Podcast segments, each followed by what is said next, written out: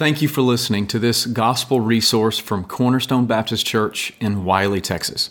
Feel free to use or share this resource, but we ask that you not alter the content in any way. For more information about Cornerstone Baptist Church, please visit us at cornerstonewylie.org. Good morning. Please open your Bibles to Genesis chapter 1. Genesis chapter 1. Today's sermon, as Justin pointed out, is the first in a summer series on biblical anthropology or the doctrine of man. And so, my task today and over the next few weeks is to try to explain and unpack what it means to bear the image of God. And so, today we'll be focusing on the dignity of man. And we'll also touch a little bit upon the identity of man. And next week we'll explore more fully the identity of man especially as it relates to the concept of unity and diversity. And then following this, I'll do a week on the purpose of man, and then finally the destiny of man. And then Justin will come in and he'll spend four weeks rounding out the series. So that's kind of the big picture view moving forward. And as we move forward in this study, my overall objective is that we would all come to a better understanding and appreciation of what it means for us to be image bearers to bear the likeness of God. And to this end, over the coming weeks, as we're introducing different aspects of image bearing, ultimately I'm trying to work up to a, a, definition of what it means to bear the image of God, a good working definition of what that means. And so we're going to have to do this in a piecemeal fashion because there's just so much contained within the concept of image bearing.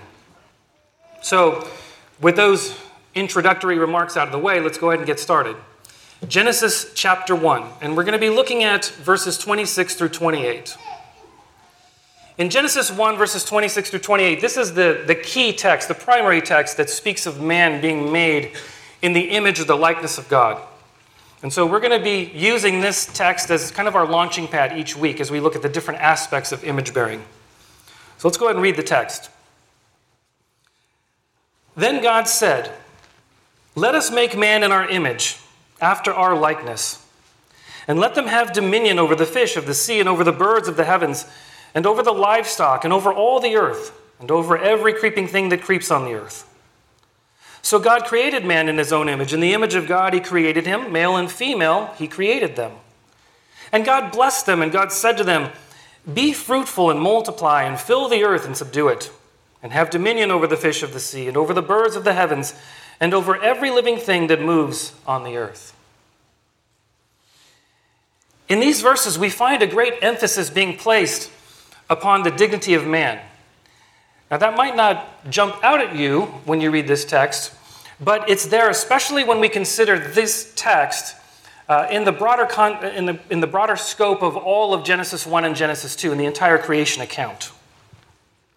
Herman Bavinck, the great Dutch theologian of the late 1800s and early 1900s, he brings this out in the opening paragraphs of a profound essay that he has titled The Origin, Essence, and Purpose of Man.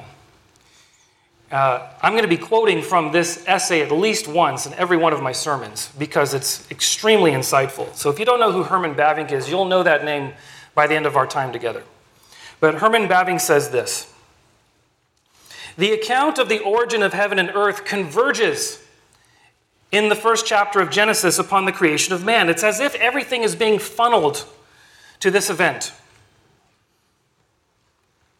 He says that the creation of the other creatures of heaven and earth, of sun and moon and stars, of plants and animals, is succinctly reported. But when Scripture comes to the creation of man, it lingers long over him. It describes not only the fact of his creation, but even the manner of his creation and it returns to the subject in the second chapter of Genesis to elaborate upon it further. All of this points us to the dignity of man. That's what Bavinck is saying here. There's special attention in the text that's given to the creation of man as compared to the more matter of fact description of the rest of creation. And that points us to man's dignity. One of the clues that we see of this in the first chapter of Genesis is there's a pattern that occurs seven times. And that pattern is, and God said, let there be. And God said, Let there be. So, for example, in Genesis 1, verse 3, it says, And God said, Let there be light. And then again in verse 6, And God said, Let there be an expanse in the midst of the waters. And we see this again in verse 9, in verse 11, in verse 14, in verse 20, in verse 24. But then when we get to verse 26, this pattern is conspicuously altered. Verse 26 reads Then God said, Let us make man in our image, after our likeness. This break in the pattern is meant to grab our attention. It's telling us that there's something unique about man, there's something different that's happening here. Moreover, notice the striking use of first person plural pronouns. Let us make man in our image, after our likeness. In Genesis chapter 1, the only time God speaks in this way in the first person occurs right here in the instance of creating man after his image. And so this linguistic change it signifies a distinction with respect to humans and the rest of creation. There's a hint of intimacy that is present here.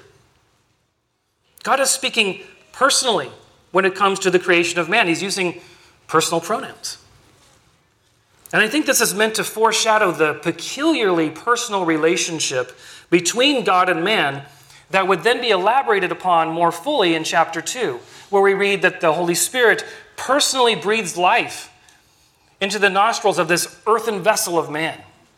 And then we read of God communing with man, having fellowship with him, dialoguing with him in the garden. All of this points to man's special place of dignity within the created order. Bavinck goes on to say this this particular attention devoted to the origin of man, it serves as evidence of the fact that man is the purpose and end, the head and crown of all the work of creation. And there are other details which also illuminate the superior rank and worth of man among the creatures. In the first place, there is the special counsel of God which precedes the creation of man. This clues us into man's dignity. If I can say this reverently, it's as if the Godhead, the Trinity, is huddling up and saying, let's do something special here. Let's make a creature after our own likeness. Bavinck continues At the calling into being of other creatures, we read simply that God spoke, and by speaking, he brought them into existence. But when God is about to create man, he first confers with himself and rouses himself to make men in his image and likeness. And this goes to indicate that, especially the creation of man, rests on deliberation. We could even say divine deliberation, divine wisdom, goodness, and omnipotence. Nothing, of course, came into existence by chance, but the counsel and decision of God is far more clearly manifest in the making of man than in the creation of other creatures. Moreover, in this particular counsel of God, the special emphasis is placed on the fact that man is created after the image and likeness of God, and therefore, listen to this man stands in an entirely different relationship to God than all other creatures. Put a pin in that. We're going to explore that more fully next week. Man stands in an entirely different relationship to God than all other creatures. This clues us into man's uh, identity. Bavinck concludes, he says, It is said of no other creatures, not even of the angels, that they were created in God's image and that they exhibit his image. Now, this last point that Bavinck makes is exceedingly important. It's absolutely critical that we begin this series understanding this. That, that we understand that no other creature in God's creation has this identity but man alone. Man alone was made as the image of God. No other creature has been given this dignity, not even the angels. For whatever reason, many people have a misconception about angels, thinking that they are somehow superior in rank or status to man.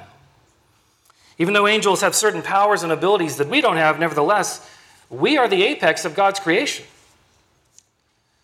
Well, yeah, but didn't we just read from Psalm 8 that man was made a little bit lower than the angels?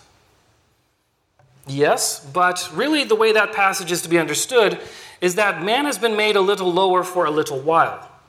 and that one day, when the redeemed in Christ are fully conformed to his image, when the people of God are glorified and brought into the fullness of what God intended humanity to be, then we shall judge the angels, as we are told by Paul in 1 Corinthians 6.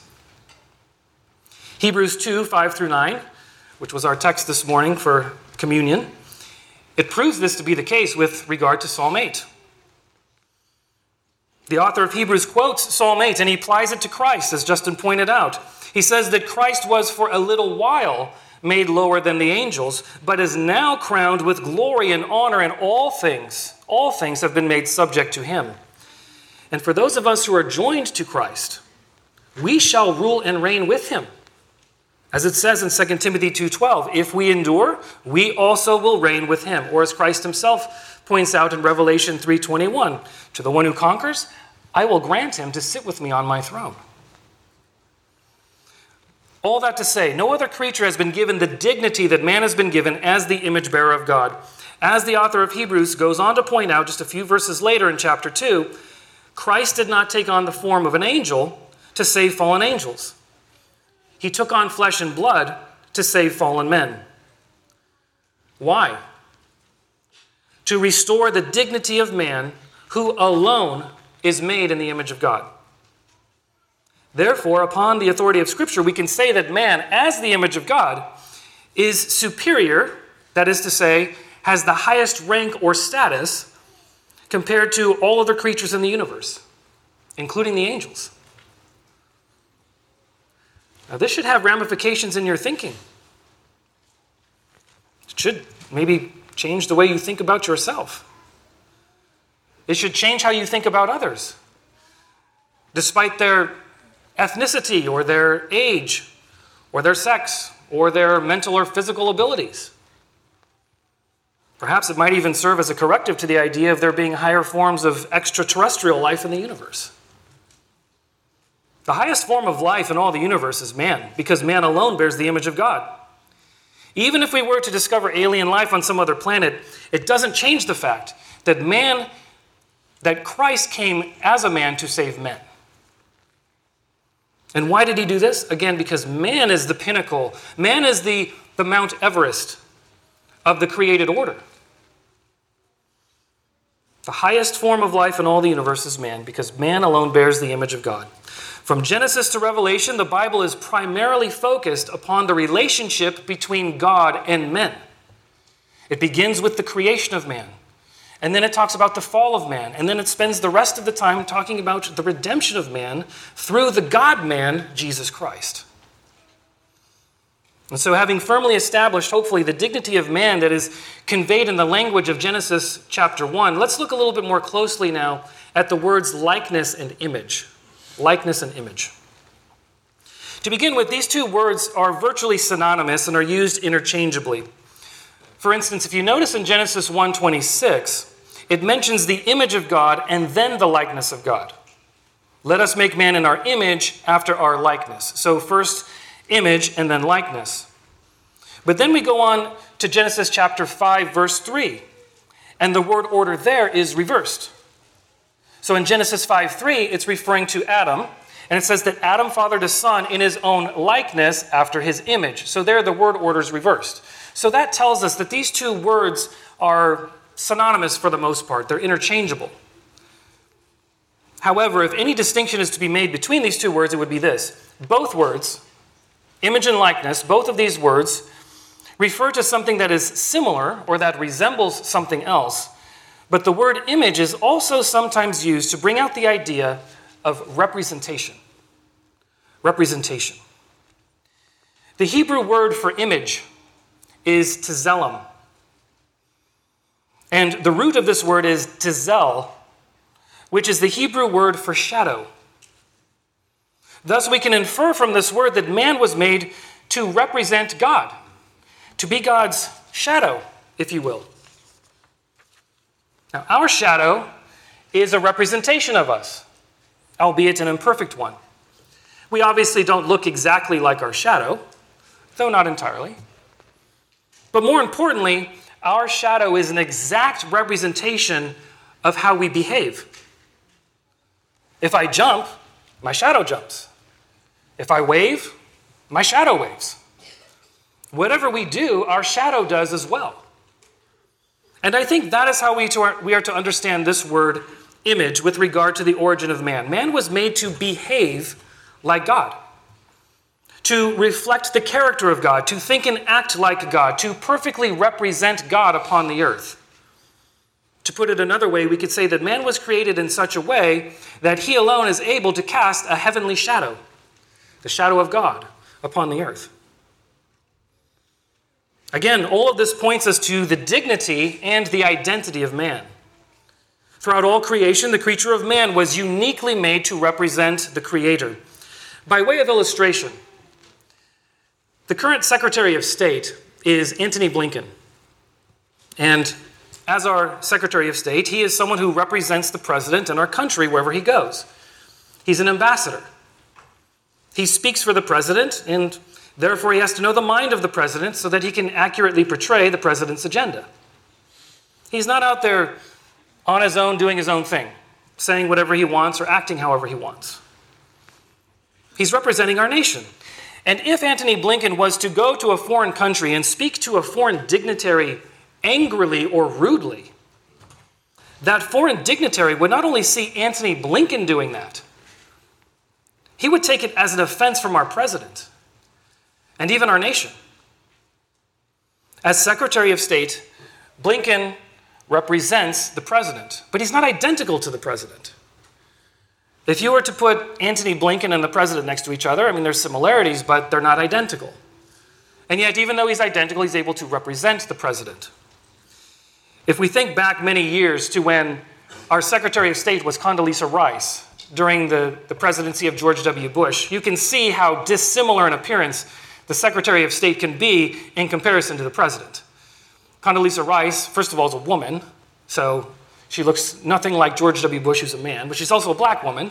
So, I mean, very dissimilar in appearance. But yet, as our Secretary of State, she was able to represent our President. And in an analogous way, that's how it is with us. We don't look like God. How can anyone look like God? God doesn't have a body like men. But we were made in such a way that we can represent him. We were made to do that. And so the word image, when it's used in the Old Testament, almost always refers to something that resembles something else, but it also takes on the connotation of something that represents something else. Both of these ideas, resembling and representing, can be conveyed by this word image. However, with the word likeness, that's not the case. That word strictly conveys the idea of similarity or resemblance. So, putting this all together, we can say that man not only resembles God, but he also represents God upon the earth. We could say that man is God's secretary of earth, so to speak. And these two ideas, resembling God and representing God, they come into play when we look at the nature of our lives now as Christians. Our lives now as Christians are nothing less than seeing that image of God being restored and being renewed. The more we are sanctified and conformed to Christ, the more we are accurately resembling and representing God in our lives. Now, think about that for a moment. Our sanctification, our being conformed to Christ, is directly proportional to our accurately resembling and representing God. And this gives us an indication of what lies at the heart of being made in the image of God. What is occurring through the process of sanctification? What is taking place when we're being conformed to Christ? We're growing in righteousness. That's what's happening. And the righteousness I'm talking about here is not imputed righteousness. That's a, a one time legal act that occurs at the moment of our salvation. What I'm talking about is the righteousness that we then grow in from that point on as we walk cooperatively with the Spirit. It's the fruit of the Spirit. And so, as we grow in righteousness, we more accurately resemble and represent God. Therefore, righteousness lies at the heart of what it means to be made in the image of God. That lies at the very heart of it, it's central. Indeed, in Ecclesiastes 7, verse 29, we're told that God made man upright. He made man upright. Adam was not created morally neutral. He was created positively righteous. The moral law of God was written upon man's heart from the very beginning. Thus, the primary way that man was made to resemble and represent God was righteousness. Man's purpose was to reflect God's holy character first and foremost. Some people mistakenly believe that Adam didn't have any knowledge of good and evil prior to partaking of the forbidden fruit. That it was only after Adam partook of the fruit that he then came to understand the difference between uh, good and evil, and that prior to that he was morally neutral. But this was not the case. Adam was specifically created to represent God upon the earth, and certainly God is not morally neutral. Moreover, God was given, uh, sorry, Adam was given by God a moral command do not eat of this tree. And there was a penalty attached to it. If you do, you will die. Thus, Adam was a moral creature. He perfectly understood the moral imperative that he had been given. He understood the concept of justice. He understood the necessity of there being punishment for disobedience or for sin. The tree of the knowledge of good and evil was a symbol. It was a symbol of authority. It was the tree that would demonstrate whether or not man would be content to obey and live by the word of God. Would Adam live in submission to the will and word of God? Or would Adam, in a symbolic act of defiance, stretch out his hand against God and partake of the fruit, thereby declaring his desire for autonomy or self rule? Is God the one who determines the knowledge of good and evil, or man? That was what the tree of the knowledge of good and evil was really all about. When Adam partook of the forbidden fruit, it was a symbolic gesture. In that act, Adam was essentially saying, I can determine for myself the knowledge of good and evil. I can do whatever is right in my own eyes. I don't want to be your representative. I want to represent myself and my own self interests. I want to be the one to define my own identity, not have it dictated to me by you. But this then raises the question so, what happened to the image of God once Adam plunged mankind into sin?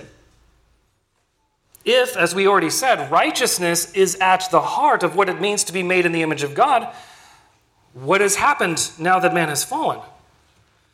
If man is to be considered the image of God, even though sin is he still to be considered the image of God, even though sin has corrupted every part of man's being? If every aspect of the heart of man has been contaminated and polluted by sin, can man still be regarded as the image of God? And there are two verses that answer this question for us. And the answer is a resounding yes. Man is still to be considered a creature of the highest dignity despite the fact that he has fallen. The first verse that we need to consider is Genesis 9, verse 6. Here in Genesis 9, we are post fall. The fall has already taken place, as recorded in chapter 3 of Genesis. In fact, God has just destroyed millions of people through a worldwide flood precisely because of the wickedness of man. Because every intention of the thoughts of man's heart was only evil continually. That's the context of Genesis chapter 9. And here we find God enunciating something very clearly to Noah, and it has to do with the dignity of man. It has to do with man still being made in the image of God. This new society that will begin to repopulate the earth, mankind 2.0, after the flood, is to remember first and foremost the creation principle that man has been made in the image of God. Notice what God says in verse 6 of Genesis 9 Whoever sheds the blood of man, so murder, and I think we should think of it as first degree murder here. Whoever sheds the blood of man, by man shall his blood be shed, capital punishment. For, here's the reason God, was, uh, God made man in his image. That's the reason given. So God is reinforcing the dignity of man. A murderer is to be executed. And again, I think what he has in mind here is first degree murder. Why? because man is the image of God. Thus, even in his post fallen state, man is still an image bearer, and as such, he is to be regarded with the utmost dignity. And not to get too far off course here with the idea of capital punishment, but we ought to realize that when we fail to observe capital punishment for first degree murder, and again, what we're talking about here is that willful, premeditated, intentional killing. When we fail to observe capital punishment in those instances, we're actually degrading man. We're actually bringing his dignity to a very low level. You know, one of the purposes of the law is to be our teacher, to instruct us. When it comes to God's law, the severity of a penalty that is attached to a precept indicates the value of that precept. So, just by way of illustration, imagine if in our own society the penalty for committing rape or pedophilia was just a $50 fine. What would that teach us? It would teach us that protecting uh, women and children from sexual assault, well, that's not really a big deal. It's just a $50 fine. The severity of the penalty indicates the value placed upon the precept. And here in Genesis 9 6, we see the severity, the, sorry, the severest penalty, capital punishment, being attached to first degree murder. Which teaches us what? It teaches us how much God values the dignity of man. That's what it teaches us. In the eyes of God, the only thing that will satisfy His justice for the willful, intentional, premeditated taking of a human life, the life of an image bearer, the life of a creature that has the utmost dignity, the life of a creature whose status and rank, remember, exceeds even that of the angels. The only thing that will satisfy God's justice in this instance is to take the life of the murderer. If you cheapen the penalty, you cheapen human life. That's God's law for man. Nevertheless, we find here in Genesis 9 God reinforcing the sanctity of human life, even though man is now in a fallen state. Now, the other verse that speaks to this is in the New Testament. It's in James chapter 3. And here we again see that man is still to be regarded as an image bearer, even though he's fallen. In James chapter 3, he's talking about the tongue as being this restless evil and full of deadly poison. And James says this With it, our tongue, with it we bless our Lord and Father, and with it we curse people who are made in the likeness of God. So again, we see that man, even in his fallen state, is to be shown honor and dignity because he's still an image bearer. To give another illustration, it would be like someone saying, You know, I love America. I love this country. And as they're saying they're, they're, they're lighting the flag on fire. Such a person fails to understand that the flag represents America. It's a visual image of what America stands for. Thus, to bless America and then turn right around and curse it by burning the flag is self defeating. It's hypocrisy. What James would have us understand is that when we bless God and then we turn around and are cruel and hateful to those who bear his image, God takes that personally. God takes it personally when a human being is murdered or treated cruelly or unjustly because man is made in his likeness and is still his representative on this earth. It's easy to lose sight of the dignity of man in a society that has fully imbibed, fully drank in an evolutionary anthropology. It's easy to belittle man's worth when we're taught to believe that man is merely the ancestor of an ape, that he's just a highly evolved animal.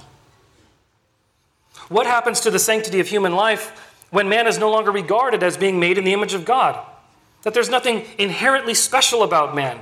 What happens when we reject the notion that all men are created equal and are endowed by their Creator with certain inalienable rights by virtue of the fact that they've been made in the image of God?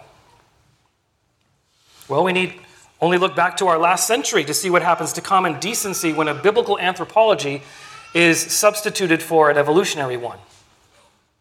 The 20th century was by far the bloodiest century ever recorded in the history of man. And a significant contributor to this was the widespread, the widespread acceptance of an evolutionary anthropology within the Western world. If man is told that he's nothing but a beast, we should not be surprised when he lives like one. Nevertheless, no matter how much fallen man embraces an evolutionary anthropology, it will never change the fact that man has been made in the image of God. Being made in the image of God is man's identity. Sin did not cause man to lose his identity, it caused an identity crisis. When sin, uh, while sin has significantly ruined the image of God in man, it has not revoked the image. Sin has defaced the image, but it has not erased the image. If you've ever had the opportunity to go and visit the site of an ancient city such as Rome and Athens, you can still appreciate the vestiges of the city's former glory, even though such cities largely lay in ruins. There are still traces of the beauty and splendor that these ancient cities once possessed. And that's how it is with man. Fallen man still bears the vestiges of his former glory. Even though fallen man largely lies in ruin because of sin, there are still traces of the beauty and splendor that he once possessed in his pristine state. Man has not completely lost his identity, but his identity has been so distorted and marred by sin that his former glory can be difficult to recognize. What needs to happen then? For man to return to that former glory, to get back to where he needs to be, fulfilling his purpose in life by accurately resembling and representing God upon the earth. Answer regeneration. He needs to be born again. He needs to be recreated in the likeness of Christ. This is what regeneration is all about. It is God restoring his own likeness in us by conforming us to the perfect image of his Son. In Christ, we see the epitome of what it means to accurately reflect the image of God. And we're told in Scripture that the Spirit is conforming us to his image, and that ultimately we will be like him in glory. And then we will see humanity as God originally intended it the final lines in Charles Wesley's famous hymn, Hark the Herald Angels Sing. I don't know if you've ever caught this, but the final lines say this Adam's likeness now efface. Stamp thine image in its place. Final Adam from above, second Adam from above, so Christ. Reinstate us in your love. That is what God is doing in our lives as Christians. He's salvaging our souls. He has taken our souls out of the wrecking yard of sin and is now in the process of restoring our souls back to their classic vintage state, back to mint condition. He's taking all of the dents out. He's putting all of our parts back in proper working order, and He will one day paint our bodies in the colors of glory so that we will all shine like the stars in the heavens. And this spiritual restoration process is not speculation, by the way. We're told in Colossians 3:10 that we have put on the new man. We've put on the new man. We're not what we used to be. We've been changed and we're being renewed in knowledge. We're continuing to change. We're being renewed in knowledge, it says, after the image of our Creator. See, we're being restored back to that image. We find a similar passage in Ephesians 4:24. There Paul tells us to work cooperatively with the Spirit so as to put on the new self. Again, it says created after the likeness of God in true righteousness and holiness. Thus, from these two verses, we see that we were originally made to reflect God in our knowledge and in true righteousness and holiness. And now, as Christians, we are now in that restoration process. We're in that salvaging process, working cooperatively with the Spirit so that we might accurately again resemble and represent God in our lives more and more. We're being transformed into the image of Christ from one degree of glory to another. That's what Paul tells us in 2 Corinthians 3:18. And in this way, our dignity is raised and our identity is recovered. Now, in the time that remains, I have four points of observation application based on what we've discussed. And the first one is this appreciate and uphold the dignity of man. Appreciate and uphold the dignity of man. though sin has distorted the image of man, we're still to treat all men with dignity and respect by virtue of the fact that they're still image bearers. As was said earlier, to sin against man is to sin against the one whose image man resembles and represents. Now, I know that this observation may seem rather obvious. Yeah, of course, we're supposed to appreciate and uphold the dignity of man, no duh. But let me tell you, as I've been putting these notes together, thinking about this for a couple months now, I repeatedly come back to this point and I am convicted over and over again. I do not, I, I do not treat others the way that I should. I'm so quick to have contempt to those around me, sometimes just because of the way they look, the way they're talking, the way they're behaving, the way they're driving. And it's wrong. And I've been trying to reprogram my thinking to, to repent, to change my mind. I, am trying to see people now, first and foremost, that that's an image bearer, Breck. That's an image bearer. That's what I should see. And as such, they deserve the same dignity and honor and respect, same as you. We must all strive to fully appreciate and uphold the dignity of man. Second point of observation application see the exceeding sinfulness of murder, cruelty, ethnic bigotry, and slander. See the exceeding sinfulness of murder, cruelty, ethnic bigotry, and slander. The following is a quote from Wayne Grudem from his Systematic Theology. He says, We must remember that even fallen, sinful man has the status of being made in God's image. Every single human being, no matter how much the image of God is marred by sin, or illness, or weakness, or age, or any other disability, still has the status of being made in God's image, and therefore must be treated with the dignity and respect that is due to God's image bearer. He says this has profound implications for our conduct toward others. It means that people of every ethnicity deserve equal dignity and rights. It means that elderly people, those seriously ill, those who are mentally and or physically handicapped, and children yet unborn, they all deserve full protection and honor as human beings. If we ever deny our unique status in creation as God's only image bearers, we will soon begin to depreciate the value of human life. We will tend to see humans as merely a higher form of animal, and we will begin to treat others as such. We will also lose much of our sense of meaning in life. The inconsistency of the world is astounding, is it not? On the one hand, the world tells us that we're just an evolutionary accident, the product of chance, random, unguided chemical reactions. While on the other hand, they talk about certain inalienable rights that we have as human beings. In other words, as a human being, you ain't nothing special. But at the very same time, as a human being, you're uniquely special and you deserve all these rights. Well, which one is it? You can't have it both ways. Evolutionary anthropology does anything but protect the dignity and sanctity of human life. Evolution promotes bigotry and ethnic tribalism because it teaches that there are different races of man rather than one human race that has been made by God to bear his image. It was evolutionary naturalism that fueled Hitler to try and exterminate the so called inferior race of the Jews, so as to make way for the so called superior Aryan race.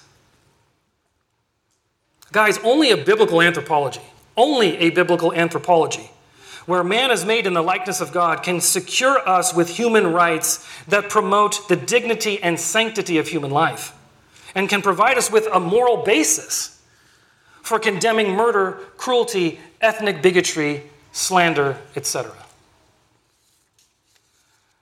Observation application number three. See the exceeding sinfulness of abortion see the exceeding sinfulness of abortion. As we observed already from Genesis chapter 9, immediately following the flood, God told man to be fruitful and multiply, to fill the earth.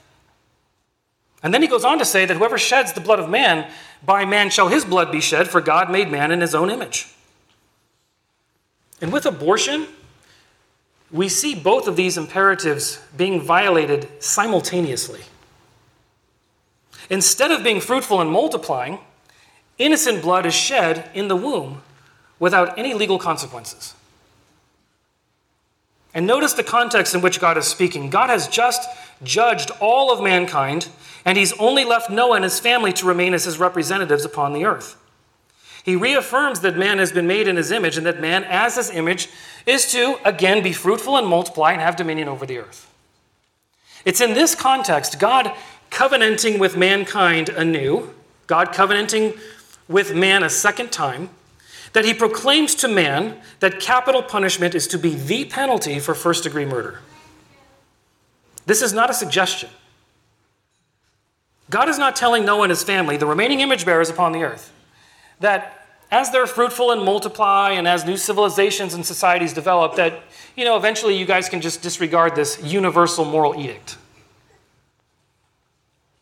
No, God is making a sweeping statement here. Going forward, all of mankind is to observe capital punishment in the case of first degree murder, regardless of the time or society in which we live. Because this, this is what protects the dignity of man. There are to be no exceptions. Thus, the only just penalty for willfully and intentionally shedding man's blood, whether in the womb or at any point beyond the womb, is capital punishment. Consequently, the legal system of any nation is to provide full protection to preborn human beings because they too bear the image of God. The Dobbs decision has given power back to the states when it comes to abortion law, and we ought to relentlessly advocate for equal protection under the law for preborn human beings in every state. Now, with regard to our own state, since the U.S. Supreme Court overturned Roe v. Wade in June of last year, Texas law has prohibited the, the performance of an abortion on a woman. Praise God for that. However, the current law does not prohibit a woman from performing an abortion on herself through abortion inducing drugs. Nor does it prohibit others from pressuring or otherwise coercing a woman into performing an abortion on herself with these drugs. But in late February of this year, State Representative Bryan Slaton from nearby Royse City, actually, filed HB 2709, a bill that would seek to outlaw abortion inducing drugs being shipped across state lines into Texas. And by banning the delivery of these drugs across state lines, this bill was hoping to close the loopholes and, and further us into completing that abolishing abortion in Texas by providing equal protection of the law. And at the time of the filing of this bill, in a news release, Representative Slaton, he said this about his bill My legislation will ensure that the life of every person, including innocent babies in the womb, will be equally protected by law, and women cannot be preyed upon and pressured into an abortion. Now, now, brethren, I don't know where this bill sits now in the process of things. I'm only using it as an example. It's just an example of the type of legislation that is good and commendable. It's moving us in the right direction. Equal protection under the law for preborn human life should be our goal, not only for Texas, but for every state in the nation. As was pointed out earlier, one of the, the purposes of the law, remember, is to be our teacher, it's to instruct us. Thus, our aim should be to put laws in place that would serve to instruct all men and women that life in the womb is sacred, so that women could no longer be lied to, or pressured, or coerced into shedding innocent blood. Our hope and desire should be that our nation's laws would reflect God's law, that our nation's laws would teach all men and women the dignity of preborn human life. Our ultimate goal should be to put legislation in place that would fully protect life in the womb, that the dignity of human life in the womb would be made abundantly clear to all men and women. And that anyone who would willfully and intentionally perform an abortion would be subject to prosecution, up to and including even maximum sentence of capital punishment. This should be the goal. Well, we're not there yet. There would be a lot of work that would have to be done to get to that point. But this should be the goal if we would have our nation's laws reflect God's law in upholding the dignity of man.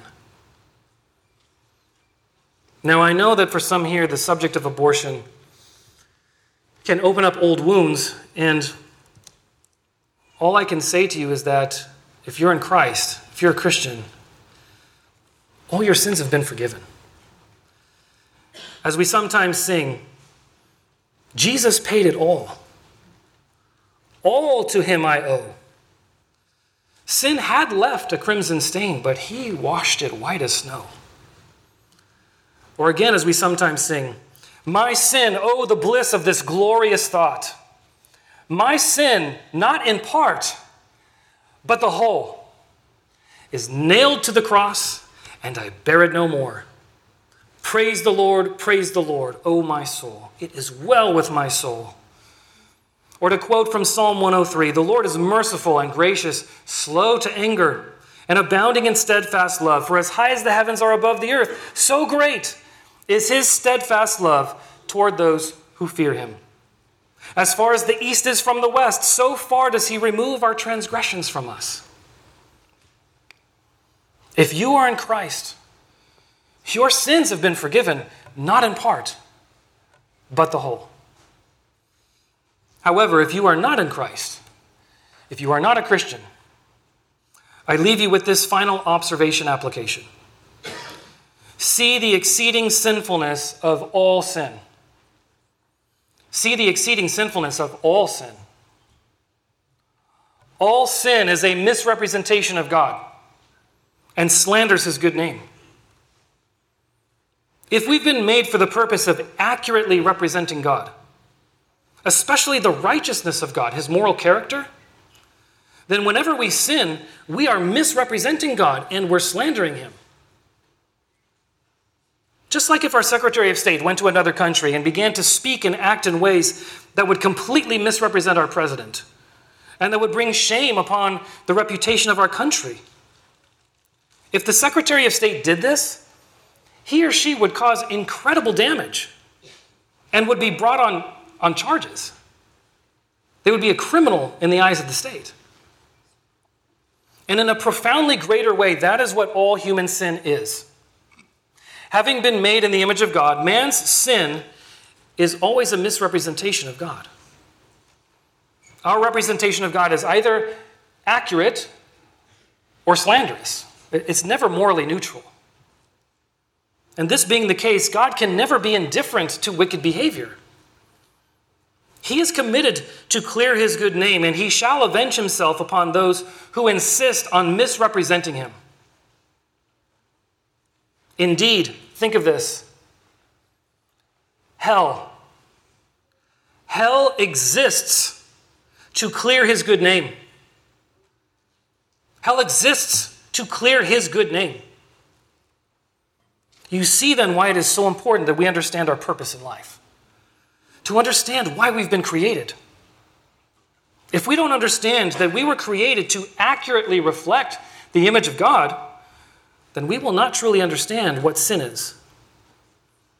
To quote from Wayne Grudem once more, it's a great quote Sin is directly opposite to all that is good in the character of God. And just as God necessarily and eternally delights in himself and all that he is, so God necessarily and eternally hates sin. Sin is, in essence, the contradiction of the excellence of his moral character. It contradicts his holiness, and he must hate it. Many people think to themselves, why is God so angry with me? I don't hate God.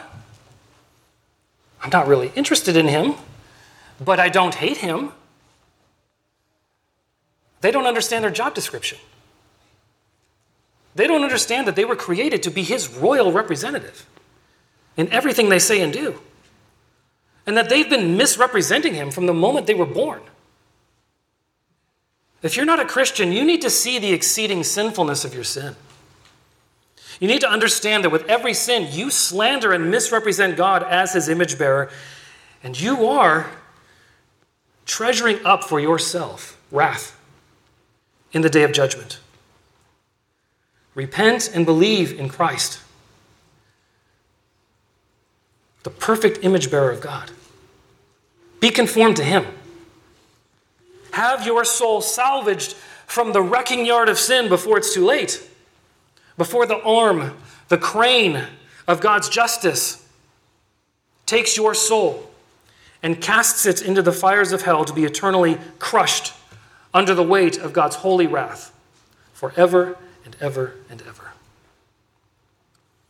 Only Christ can salvage your soul.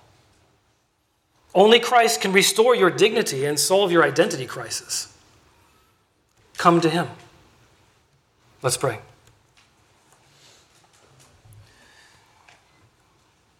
Father, it is amazing that you would bestow such dignity and honor upon man. We can easily pray with David, Who is man that you are mindful of him? And yet, you did create us to bear your image, to resemble you and represent you upon this earth. And even though we've fallen, still, because of your love for us, you sent your Son to become one of us, to take on flesh and blood, and to save some of us. Lord, we praise you for that. And Lord, if there are any here who are still outside of Christ, who are still in the wrecking yard of sin, Lord, I pray that you would send your Holy Spirit, that he would effectually call them out of the wrecking yard of sin with his jaws of life. I pray this in Jesus' name.